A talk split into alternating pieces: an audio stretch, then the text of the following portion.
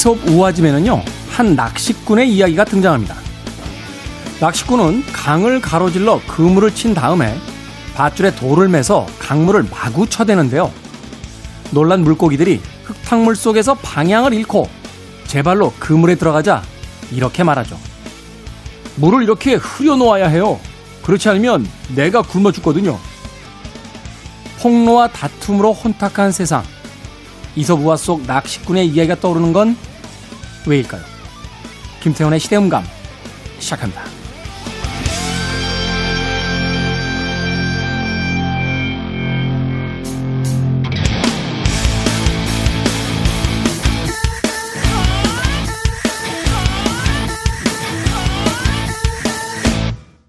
그래도 주말은 온다. 시대를 읽는 음악 감상의 시대음감 김태훈입니다. 이소부가 오랜만에 들어오네요. 어, 물을 흐리게 해야만 낚시꾼은 살 수 있다. 지금의 우리의 정치 상황에 꼭 들어맞는 그런 비유가 아닐까 생각을 해보게 됩니다. 수많은 유튜버들 또 정치인들 이런저런 폭로전들 또 고발, 비난 마구마구 등장을 하고 있죠. 문제는 그것이 제대로 검증되지 않는다는 겁니다. 그저 시끄럽게 검증되지 않은, 확인되지 않은 사건들을 통해서 우리 사회에 물을 흐트려 놓고 그 흐트러짐 속에서 이것저것으로 바삐 움직이는 미디어와 결탁해 결국은 자신들의 밥벌이를 하고 있습니다. 제가 며칠 전에요. 예전에 읽었던 책을 다시 읽었는데 그 책의 제목이 금서의 역사였어요. 어떤 책들이 금지되어 있었는가? 뭐 시대와 국가에 따라서 굉장히 다양한 책들이 있었습니다만 하나의 공통점이 있었습니다. 그게 뭐냐면 진실을 이야기한 책. 말하자면 독재 정권이나 절대적인 어떤 권력을 추구했던 집단들은 진실을 이야기하는 것을 가장 두려워했다는 거죠. 근데 진실을 이야기하면 책을 금서로 지정하고 작가들을 잡아갔어요. 근데 가짜 뉴스는 이렇게 넘쳐나도 누구 하나 처벌을 받았다거나 혹은 정정을 요구받았다 하는 이야기를 듣기 쉽지 않습니다. 저만 이상한 건가요? 진실을 이야기해서는 잡혀갔던 시대가 있는데 거짓을 이야기할 때는 아무도 잡혀가지 않는 아주 혼란스러운 시대를 살아가고 있습니다. 김태현의 시대 음감, 시대 이슈들 새로운 시선과 음악으로 풀어봅니다. 토요일과 일요일 오후 2시 5분, 밤 10시 5분 하루에 두 번 방송이 됩니다. 팟캐스트로는 언제 어디서든 함께 하실 수 있습니다. 이런 이야기 하다가 이 음악을 선곡하니까 고객이 미안하네요. 네. 하나와 앨리스의 OST 중에서 Fish in the Pool. Let me hear the sound of your heartbeat on my toes. Let me touch my ear on your chest. It rains cats and dogs. I'm a little sulky mouse here where with a blanket red and I dream of you.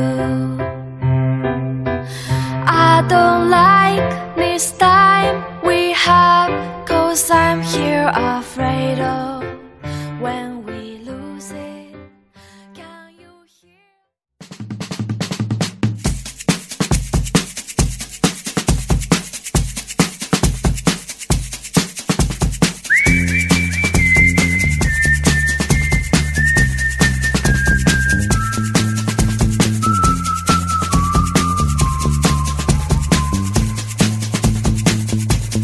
주간 사람들이 많이 본 뉴스 그리고 많이 봐야 하는 뉴스를 소개합니다. Most and Must KBS 산업과학부 오규정 기자 나오셨습니다. 안녕하세요. 안녕하세요. 자, 참고로 지금 저희가 방송 녹음을 하고 있는 시점은 10월 23일 금요일 현재까지 나온 기사들과 상황을 바탕으로 진행되는 점 양해해 주시길 부탁드리겠습니다.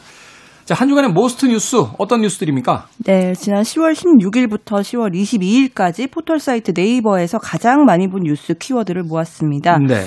독감 백신, 빅히트, 그리고 추미애, 윤석열 라임 요런 키워드들이 있었고 네. 음, 프랑스 이런 키워드들도 눈에 띄었습니다. 일단 코로나 19와 독감 백신 이게 지금 연관이 있는 거죠? 어, 그러니까 코로나 때문에 이 독감 백신을 이번에는 많이들 맞으시잖아요. 뭐 천만 명 넘게 맞았다고. 예, 그렇습니다. 독감 백신을 맞은 뒤에 숨진 사례가 좀 잇따르고 있어서 이 질병관리청이 공식 확인한 접종 후에 사망자가 22일까지 25명이 되는 거거든요. 그러니까 이제 독감 백신 때문에 사망한 사람이 25명인 게 아니라 네네네. 독감 백신을 맞은, 맞은 사람 후에. 중에 그렇죠. 25명이 사망했다. 그러니까 이게 예, 인과성이 있는 건지 아니면 그냥 상관관계인지는 정확히 지금 확인이 안 되고, 안 있는, 되고. 있는 거죠? 네네. 네. 그리고 이제 상온에 노출돼서 한번 논란이 한번 있었잖아요. 근데 또 이 사망자들이 맞은 백신을 보면 꼭 그 무료 백신만 해당하는 건 아니었거든요. 그 백신 종류가 다양하고 하기 때문에 이게 사망과 백신 사이의 연관성을 아직 입증하기는 어려울 것 같고 네. 이제 이런 사망 사례가 잇따르고 있으니까 당연히 국민들로서는 이거를 맞아야 하나 말아야 되나 이런 고민들을 많이 하실 텐데 그 이제 전문가들 인터뷰를 이렇게 쭉 해본 기사를 보니까 대부분은 일단 이제 접종은 지속을 하는 게 맞다. 음. 왜냐하면 이제 고위험군에 해당하는 사람들은 백신 접종을 안 했다가 오히려 독감 때문에 생명이 위독해질 수 있는 상황이 더 그 가능성이 더 크기 때문에 일단 네. 맞는 게 맞지만 이제 정부가 사망 사례에 대해서는 제대로 분석을 좀 해야 된다. 음. 이런 이제 입장들을 내놓고 있고요. 부검부터 시작해서 검사를 많이 하는 모양인데 저도 전문가 이야기 들었는데 그런 이야기 하더라고요. 그 백신 접종자 중에 이제 사망자 25명이 나왔는데 이분들이 접종 때문인지도 확실치 않고 네. 근데 독감으로 매년 사망하는 사람의 숫자가 뭐 거의 천 단위가 되더라고요. 그렇습니다. 네네. 그렇게 본다라면 백신을 맞는 게 더 안전한 거다라고 네. 이야기를 네. 하더군요. 대신에 이제 본인이 컨디션이 좀 안 좋다, 열이 난다든지 하면 그때는 이제 접종을 하지 말고 왜냐하면 접종을 하게 되면 몸 컨디션이 더 안 좋아질 수 있으니까 근육통이 와요. 그렇죠. 네. 저, 저 사실은 3일 전에 맞았어요. 아 그러세요. 왼쪽 어깨에 약간 근육통이 있는데 네. 그게 뭐 경미해서 그렇게 일상생활에 지장을 줄 정도는 아니더라고요. 어, 네. 걱정하셨겠어요, 맞으실 때. 이게 이제 말하자면 통계적으로는 아 맞는 게 안 맞는 것보다 저 안전합니다라고 하지만 당사자 입장에서는 100% 아니면 빵 그렇습니다. 그러니까 네. 이게 복잡해지는데 그래도 맞자 하는 생각으로 왜냐면 이제 저 같은 경우 이제 방송국에서도 일을 하고 이러니까 이게 독감이 걸리게 되면 여러 사, 여러 사태가 생기게 되더라고요. 그래서 맞았는데 괜찮습니다 저는. 네. 다음 뉴스. 네, 다음 키워드는 추미애 법무부 장관인데요. 이 22일에 열린 대검찰청 국정감사에서 윤석열 총장이 정말 작심 발언을 쏟아내면서 추미애 법무부 장관과 대립각을 세웠습니다. 법무부와 검찰이 이렇게 격렬하게 싸웠던 적이 있었나요? 과거 노무현 정부 때 한 번 있었고 네. 이렇게 아주 이제 직설적으로 그 말들이 오가는 그런 상황은 그 이후에 처음이 아닐까 싶은데요. 네. 일단 추 장관이 윤 총장에게 그 라임 사건 그리고 이제 본인 가족 관련 수사에 이제 관여하지 말라고 지시했던 그 수사 지휘권에 대해서 윤 총장은 이게 위법 소지가 있다 이런 식으로 그 국정감사에서 발언을 했고요. 이 과정에서 검찰총장은 법무부 장관의 부하가 아니다. 이런 작심 발언까지 했습니다. 이후에 이제 추 장관은 SNS에 검찰총장은 법상 법무부 장관의 지휘 감독을 받는 공무원이다. 총장은 장관의 부하는 아니지만 법상 지휘 감독 체계에 있다 이런 글을 이제 올렸는데요. 김봉현 전 스타 모빌리티 회장이 지금 그 검사들한테 여러 가지 접대를 했다, 로비를 했다 이런 진술서를 쓰면서 의혹이 네. 불거졌잖아요.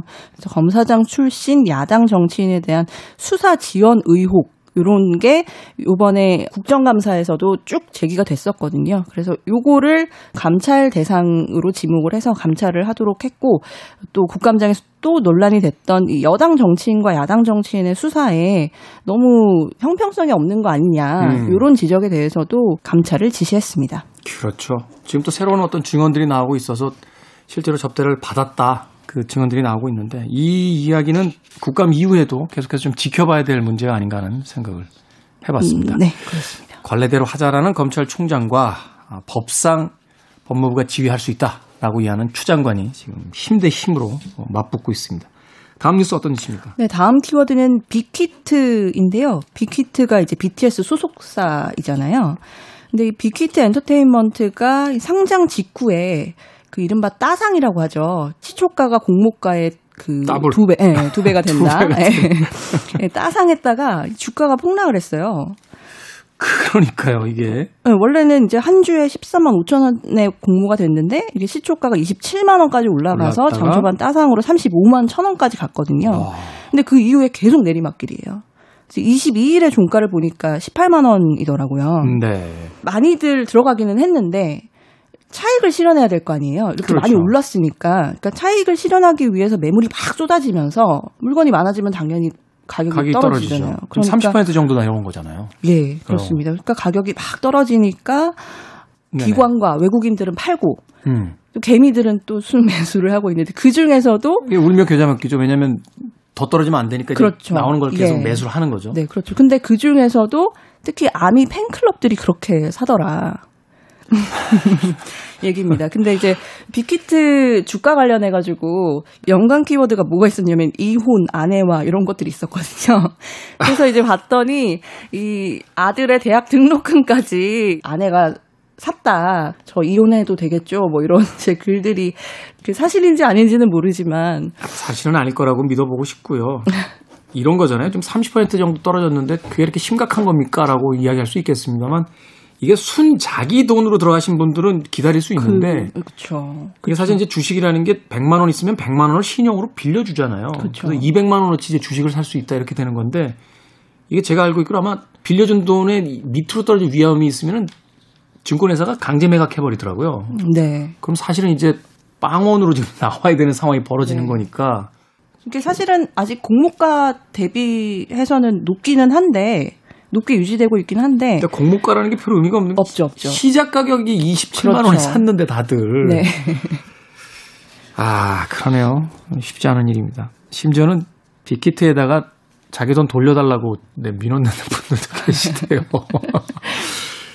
야 이거 참 웃을 일이 아닌데 다음 뉴스로 가겠습니다 네, 다음 키워드는 프랑스 그리고 연관 키워드로 교사 참수가 있었는데요. 아 이거 끔찍하대요 끔찍했었죠. 지난 16일에 프랑스의 한 중학교 교사가 이 수업 시간에 이슬람교를 풍자한 만화를 주제로 수업을 진행했다가 참수를 당하는 일이 있었습니다. 그러니까 이달 초에 그 교사가 수업 시간에 아이들에게 표현의 자유를 알려주겠다고 이제 하면서 무함마드를 소재로 삼은 그 풍자 만화를 주제로 토론을 진행했어요. 근데 요 만화가 보시면 아실 거예요. 되게 유명한 건데 2015년 1월에 프랑스 주간지 샤를리 앱도가 무함마드를 만평 소재로 삼았다가 당시에도 문제가 좀 있었죠 그쵸 그때 테러 끔찍한 테러가 한번 발생했었는데 네. 이제 이 이번에도 이 교사가 이제 무함마드를 소재로 삼은 풍자 만화를 주제로 토론을 진행을 했고 그 이후에 끔찍한 참수 그 사례를 당했습니다. 용의자는 모스크바에서 태어난 체첸 출신의 18살 남성인데 사건 직후에 자신의 트위터에다가 사건 현장 사진과 또 무함마드를 경시하는 악마를 처형했다 뭐 이런 글을 올린 것으로 전해졌고요. 그리고 이 밖에도 용의자와 가까운 인물 9명이 체포가 됐는데 이들 가운데는 피해 교사가 다니던 학교의 학부모도 포함이 돼 있었어요. 근데 알고 봤더니 학부모가 그 교사의 수업에 좀 불만을 품고 교사의 그 신변, 그러니까 이름과 정보 그쵸 이름과 주소를 SNS에 공개를 한 것으로 전해지고 있습니다. 종교의 본질은 사랑 아닌가요? 어, 그런데 제가 논평할 이야기는 아닌 것 같습니다만 참 많은 사람들을 이 종교의 희생자로 삼고 있는 게 아닌가 하는 생각이 듭니다. 자, 한 주간의 Most 뉴스 전해주셨고요. 이번 주 Must 뉴스 어떤 뉴스입니까? 이번 주 Must 뉴스는 갑을관계 신고 어려운 택배 기사들이라는 기사를 가져와 봤습니다. 네. 최근에 CJ 대한통운과 한진택배 등의 이제 택배 기사들이 과로를 호소하면서 사망하는 그 사고가 숨지는 사고가 잇따랐는데요. 아니, 하루에 300개, 400개를 어떻게 배달합니까? 네. 이제 그런 이제 그 업무 부담에 대한 문제도 있지만 이면에 좀 밝혀진 부당한 대우 이런 것들이 좀 도마에 올랐는데 이런 게 있더라고요. 그 입직 신고라고. 네. 그러니까 대리점주가 근로복지공단에 아 이 택배 기사님이 이번에 일을 시작했습니다 하는 입직 신고가 있어요. 근데 입직 신고가 이루어지면 산재보험에 자동으로 가입이 되거든요. 네. 그러니까 택배 기사들의 최소한의 안전장치다라고 볼 수 있는 건데 5월 기준에 입직 신고가 돼 있는 기사가 19,000명 정도밖에 안 돼요. 근데 국내 택배 기사가 5만 명이 넘거든요. 음. 그러니까 3분의 2가 입직 신고가 안 돼 있는 거예요. 그러니까 최소한의 안전 장치가 없다는 이야기네요. 산재보험이 가입이 장- 당연히 안 되는 거고 그리고 또 문제는 신고를 하더라도 산재 적용 제외 신청서가 있어요. 그 산재 보험을 받지 않겠다라고 택배 기사가 직접 신청을 하면 산재 보험에서 제외가 되는 그런 제도가 있는데 그런 제도는 왜 있는 거예요? 그 이유를 모르겠습니다.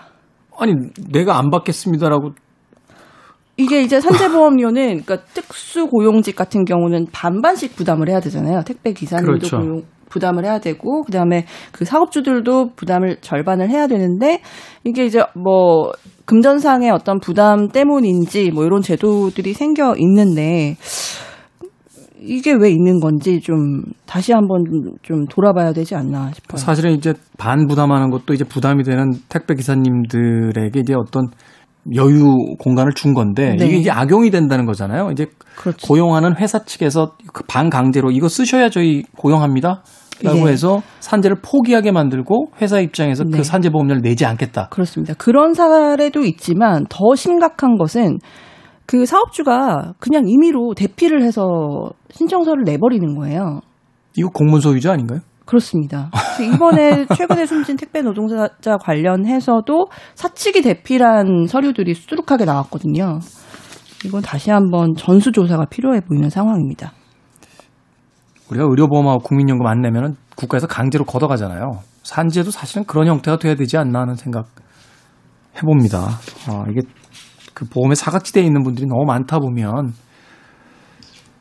아, 참 아쉽네요. 어, 택배 노동자 분들 뭐 그 물류 분류 작업부터 시작해서 너무 어, 고강도의 노동에 노출돼 있다라고 하는데 그냥 혀만 찌릿하고 사라지는 게 아니라 좀 대책을 내놓으셔야 될 것 같습니다. 네. 국회든 또 관련 업계든. 네.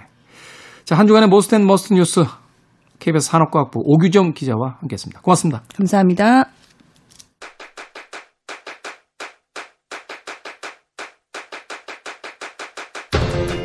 그래도 주말은 온다. 김태원의 시대 음감.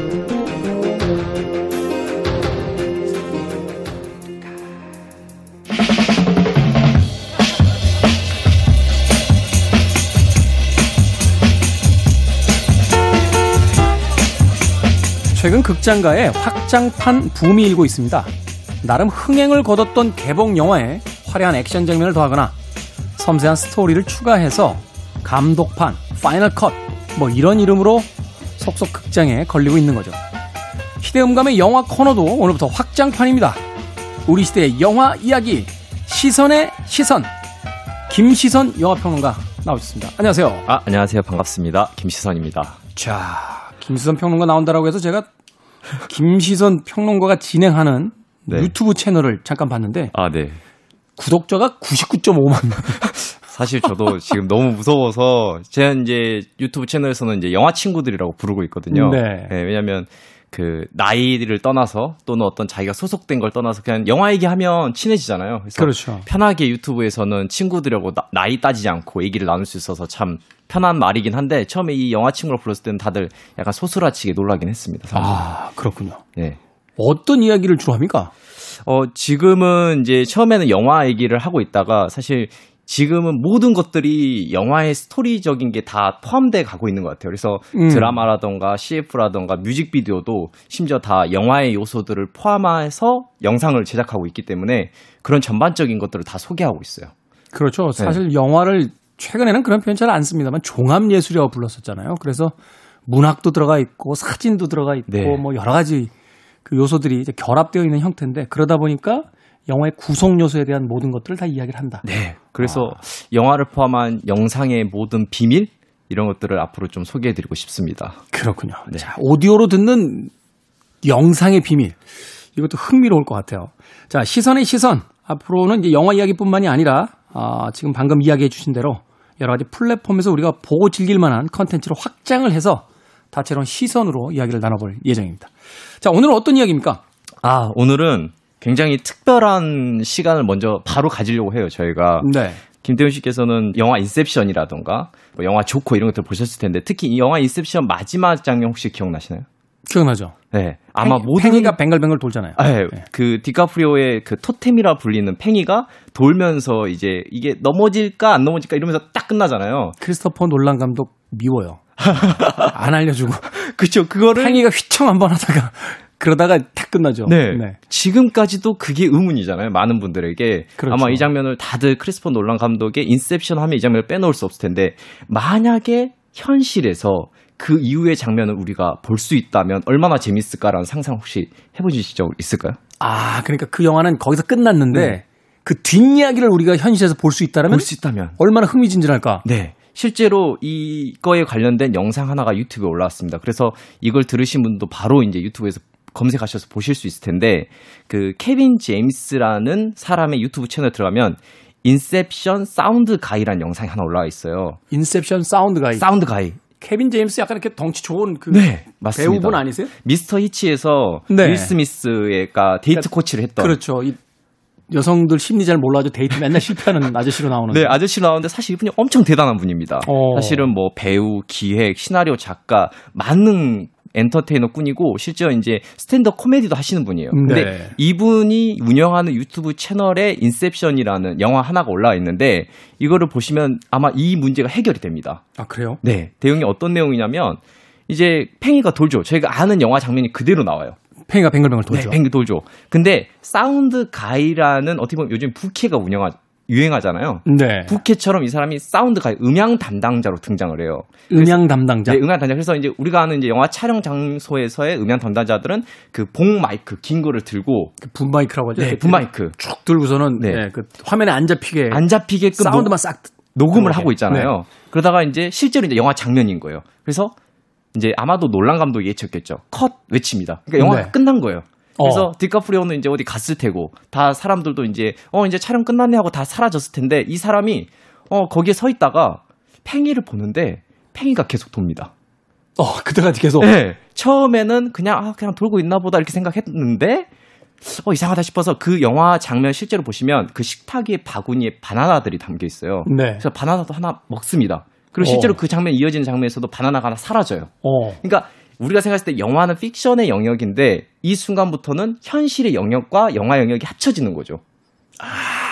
그러니까 2차원의 영화 공간과 3차원의 현실 공간을 이어붙이는 거군요. 네, 이어붙이는 거예요. 어. 마치 교차 편집하듯이 해서 이어붙입니다. 그래서 이 사람이 바나나 하나 먹어요.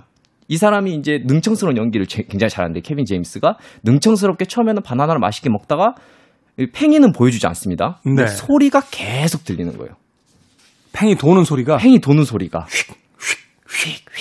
도는 이렇게? 거죠. 네. 그러니까 이 사람이 처음 표정이 처음에는 바나나를 먹다가 점점 이상한 표정을 짓게 되죠. 그러니까 그걸 보는 재미로 이 영상을 보는 겁니다.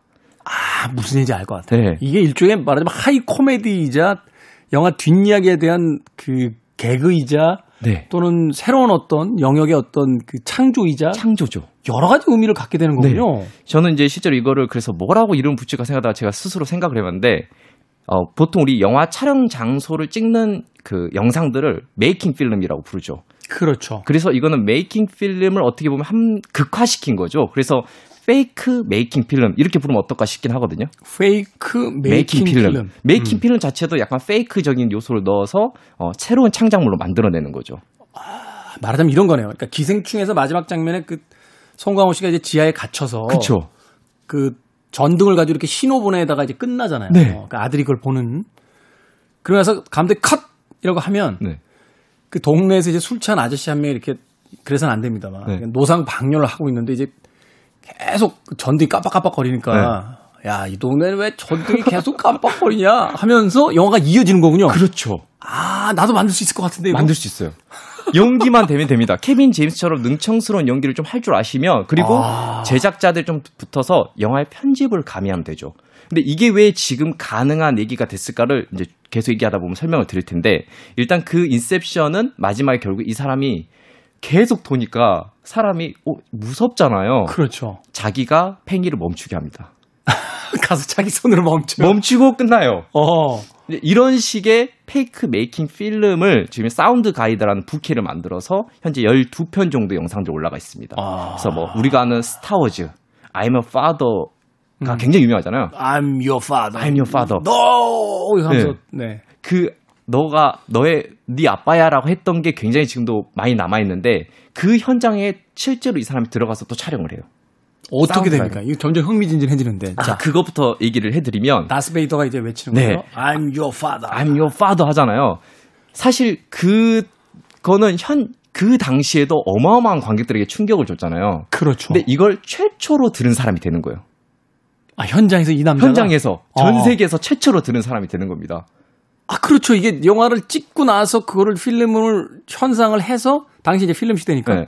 극장에 걸어야지 다른 사람들을 보는 건데 네. 이 사람은 현장에 있으니까 그걸 최초로 듣는 그렇죠. 사람이다. 그 사람도 스타워즈 팬이면서도 이제 스텝이니까 음. 그러면서 놀라는 표정을 찍는데 그게 묘미가 되는 거죠.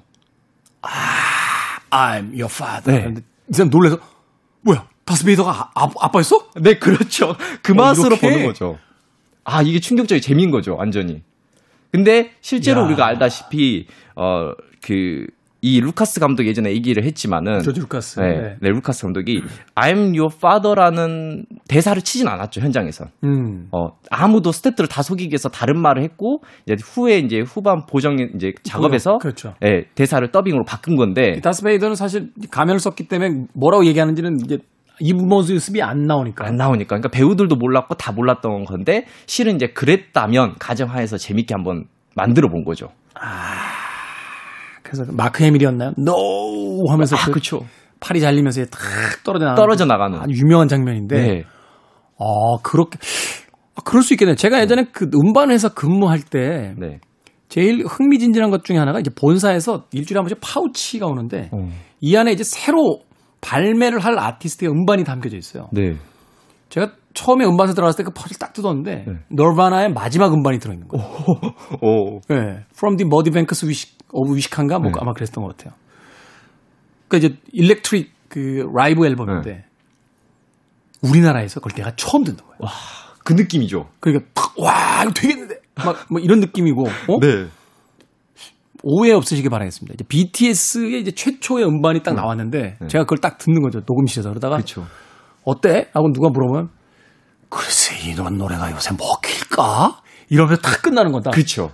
그리고 나서 이제 BTS가 세계적인 스타가 됐으니까 말한 저는 이제 바보가 되면서 끝나는. 네.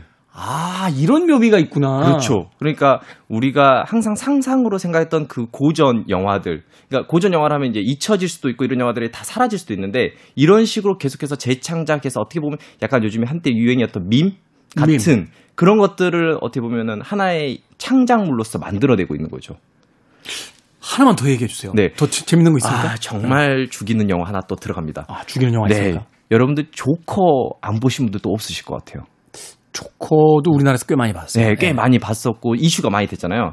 조커의 장면에서 정말 그 조커가 스스로 내가 어, 그냥 어떻게 보면은 평범한 또는 사회에서 어떻게 보면 소외된 사람이죠. 이 사람이 어, 어떤 충동적인 살인을 저지르고 나서 어, 화장실에 들어가면서 자기 스스로 이렇게 뭐라 해야 될까 변신하게 되는 춤을 추죠. 있습니다. 춤을 네. 추잖아요. 매우 환상적인 장면인데 만약에 그 화장실에 사운드 가이가 있었다면 어떤 일이 벌어질까?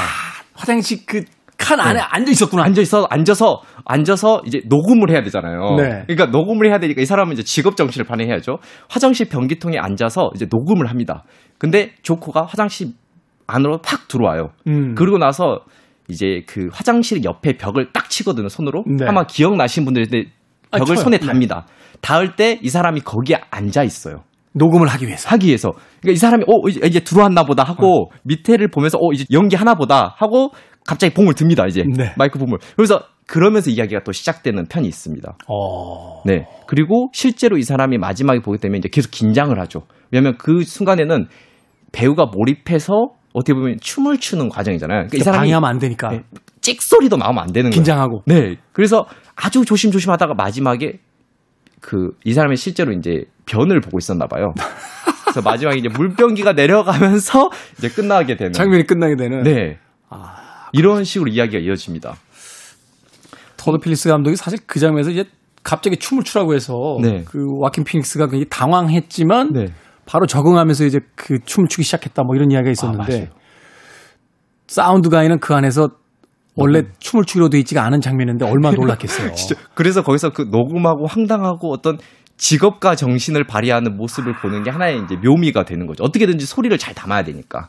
이제 이런 식으로 케빈 제임스가 이 영상을 만들고 있는데 실제로 이 케빈, 제- 케빈 제임스가 그렇다면 왜 이렇게 이런 걸 잘 만들까라고 음. 한다면 이 영상의 시초는 우리가 다 아는 겁니다. 몰래 카메라. 몰래 카메라. 예, 이경규의 몰래 카메라처럼 어떻게 보면 이게 몰래 카메라가 되는 형식이죠. 몰래 카메라일 수도 있고 저 그 포레스트 검프처럼 네. 가상의 역사. 그러니까 이미 존재했던 역사 속으로 이 가상의 캐릭터를 들이밀어서 그 사람이 그 현장을 목격하게 만드는 뭐 이런 어떤 페이크 다큐 같은 느낌. 그래서 음, 제가 페이크 메이킹 필름 같은 장르라고 하나 만들어 내버렸는데 이 사람이 실제로 예전에 어, The New Candid Camera라는 프로그램이 있었어요. 되게 네. 오래됐는데 이것도 이제 그한 방송국에서 했던 몰래 카메라 그런 겁니다. 그래서 뭐 여기서 그 케빈 제임스가 굉장히 인기를 끌었던 에피소드가 하나 있는데 그게 뭐냐면 이제 UFO라는 그 몰래 카메라예요. UFO. UFO. 그래서 어 실제 제목은 Look and Nothing입니다. Look and, And- nothing. nothing. 그러니까 아무것도 없지만 뭐 봐라 이런 음, 거죠. 음. 그래서 거리를 걷다가 케빈 제임스가 능청스럽게 여기서 했던 것처럼 그냥 걷다가 하늘을 보고 손가락을 가리킵니다. 뭐가 있다. 뭐가 있다. 하면서. 그러니까 어. 옆에 사람이 뭐뭐 봤어? 아니 나 본 거 없는데 하는데 옆에 사람이 어 UFO 같다. 나도 봤다고. 그래서 어. 다른 주변 사람들 같이 속이는 거죠. 여러 사람이 한 명 바보 만드는 그런 거죠. 전형적인 몰래 카메라인데 이게 어떻게 보면 유튜브 시대로 넘어와서 적용이 된 거다라고 저는 생각을 하고 있어요. 아. 네. 그리고 실제로 케빈 제임스의 능력이란 건 뭐냐면 이걸 종합해 봤을 때 비현실적인 이야기를 사실처럼 꾸미는 연기를 굉장히 잘하는 사람인 거죠. 원래 연기자 출신이니까. 네, 연기를 잘하는 사람이니까. 어, 남을 속이는 데 있어서 네. 그 천부적인 어떤 재능을 가진 사람이니까 네. 아, 그 연기 연기라는 게 사실은 이제 관객을 속이는 거잖아요. 맞아요. 그래서 어. 이걸 잘 적용하면 아무것도 없지만 보게 만드는 게 연기잖아요. 그렇죠. 그게 결국에 look at nothing인 거죠. Look at nothing. 거기서 이제 보게 만드는 거. 유튜브 환경으로서 이제 발전된 형태가 네. 바로 이, 이 어, 케빈 제임스의 Sound Guy라는 코너가 되는 겁니다. 그렇군요. 아, 정말 재밌습니다. 이런 컨텐츠가 계속해서 등장하고 이것이 우리 시대의 어떤 유행이 되고 또 많은 사람들이 열광하는 데는 어떤 이유가 있을까요? 일단 기본적으로 어, 안타까운 얘기지만 두 가지가 있겠지만 첫째는 당연히 이제 많은 분들이 짧게 짧게 소비를 하는 거에 되게 익숙해지고 있잖아요. 네. 어, 아무래도 어, 지금 시간 자체를 쪼개서 써야 되는 시대가 돼가고 있다 보니까 그 시대에 있어서 이제 나왔던 용어가 쇼폼이죠. 쇼폼. 쇼폼. 쇼폼이라는 게 결국에 그냥 짧게 즐기는 것인데 이거를 그냥 짧게 즐겨 즐기는 것이 쇼폼이다라고 하면 안 될 것 같아요. 그게 뭐냐면 최대로 적은 폼을 가지고 창작할 수 있는 형태의 영상. 그거를 쇼폼이라고 봐야 될 것 같거든요. 사실 이 인터넷 환경과 이제 모바일 환경이 되면서 그 쇼폼들이 굉장히 많이 늘어났잖아요. 네. 사실은 이제 트위터 같은 경우도 140자인가요? 네. 140자라고 하는 그 숫자에 한계가 있고 또 최근에 이제 인기를 모으고 또 중국과 미국이 이제 분쟁하고 있는 틱톡 같은 경우도 20초라고 하는 아주 짧은 짧은 영상. 사실 이게 이제 기업들이 메모리 환경이 늘어나니까 그걸 네. 최대 최소화하기 위해서 만든 일종의 룰인데 이게 이제 하나의 규범이 이제 되는 거예요. 네, 되고 있죠. 하나의 장르가 돼가고 있고 하나의 이제 제작 환경이 돼가고 있는 거죠. 지금 큰 폼을 들여서 만드는 것들은 아무래도 타격이 크거든요. 실제로 네. 지금 극장에 많은 영화들이 곤욕을 치르고 있고 그런 입장에서 제작자 입장에서도 최대한 적은 폼으로 짧게 만들 수 있는 영상에 더 몰입할 수밖에 없잖아요. 그렇죠. 그런 환경에서 이제 만들어졌다는 생각이 들고 두 번째는 이 채널이 어, 정확하게 영상 언제 올렸냐면 3월 즈음에 올렸습니다.